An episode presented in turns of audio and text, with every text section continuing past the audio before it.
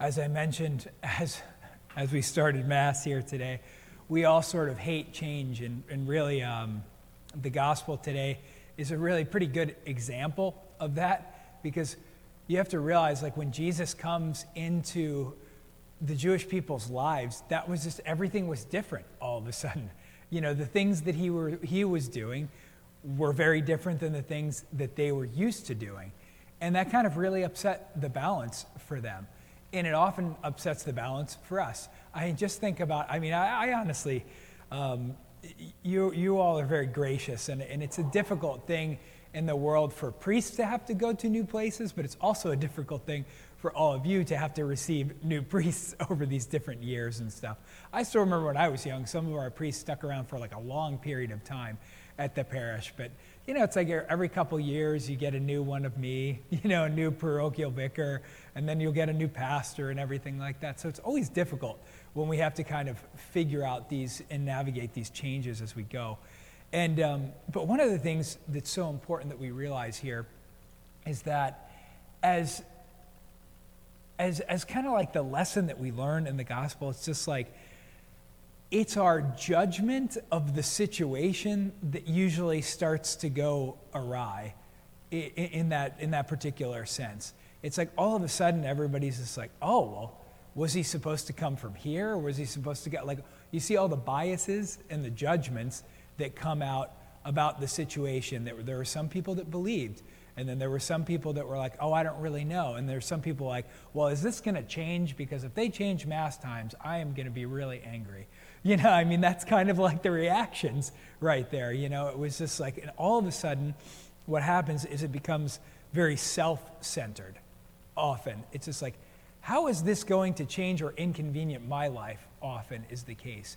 And for Jesus, he inconvenienced many people's lives. But then for others, he changed their lives. And so some people saw him as an inconvenience, and other people were actually transformed by him. And that was one of the most important aspects of what he does. I remember I was at the Sacred Liturgy Conference um, some years ago, probably about four years ago, and, um, and uh, one of the priests had given a presentation, and it was kind of a brilliant observation. One of the things we hear about King David as well in this reading, and one of the things that we remember from David is that because of his zeal and his love for the Lord, he dances in front of the ark before. And sometimes it kind of harkens to mind that we even have different liturgical styles of worship. Sometimes different, slightly different styles in different countries. Even within Catholicism, you know, there are different rites of the church, you know, the Eastern rites of the church in India, India different, different rites of the church that are all still Catholic. And so some of these things are a little bit different sometime. But when we come to celebrate the Eucharist, that's still all right worship. And there is some sense of flexibility, even though we do have our preferences in different things. And so we have to kind of be able to hold that in balance. That's a really important thing for us to be able to understand and hold in balance. And so what happens is this when things are upsetting and difficult that seem to be new that come our way, we always have to rely on the firm foundations that are already solidly in place and try not to get ourselves all worked up about the things that are just like thoughts or ideas or conjecture or whatever they might be. So, what are the things that are solidly in place? Well, the Ten Commandments are solidly in place. If you look at the Catechism of the Catholic Church, that is what we believe. Those things are solidly in place. You know, unless that there are, are some clarifications and points that we change over there. The doctrines and the dogmas of the church are solidly in place.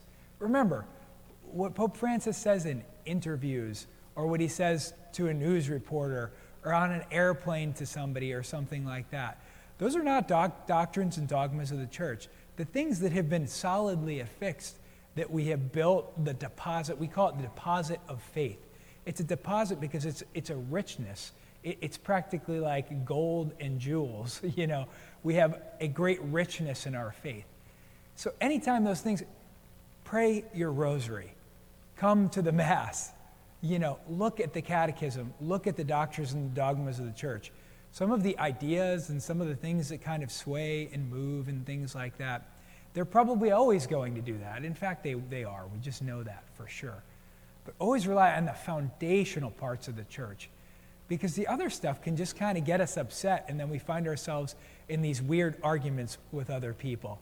They'd be like, I don't know, you know what you think, but he seems kind of like, I don't know, this Jesus guy bothers me. or something like that. It's like, well, why does he bother you? Is it because he, he's speaking the truth? Or does he bother you because it's going to change something that's just going to affect your life? You know, and that's the thing that we have to kind of be able to discern in our life. But when some of the things that are too um, sort of nebulous to get, get quite a hold of that we don't completely understand, like I said, ideas and thoughts and, and you know, and comments and stuff like that, Go back to what you know is good the rosary, the approved apparitions of the church, the catechism of the church. We have a lot of stuff that stands on very sure foundation. And some things take development and then they're put into sure terms and ways of belief. But, but when things get you upset, we have plenty, plenty to rely on. Uh, you know, none more than what we receive here at the Eucharist you know, little aspects. I mentioned that tiny little translation change in the very beginning. And, it's not a in, change in translation, it is basically us going back to what the original translation would, would have been. Like I said, instead of one God forever and ever, it just says God forever and ever.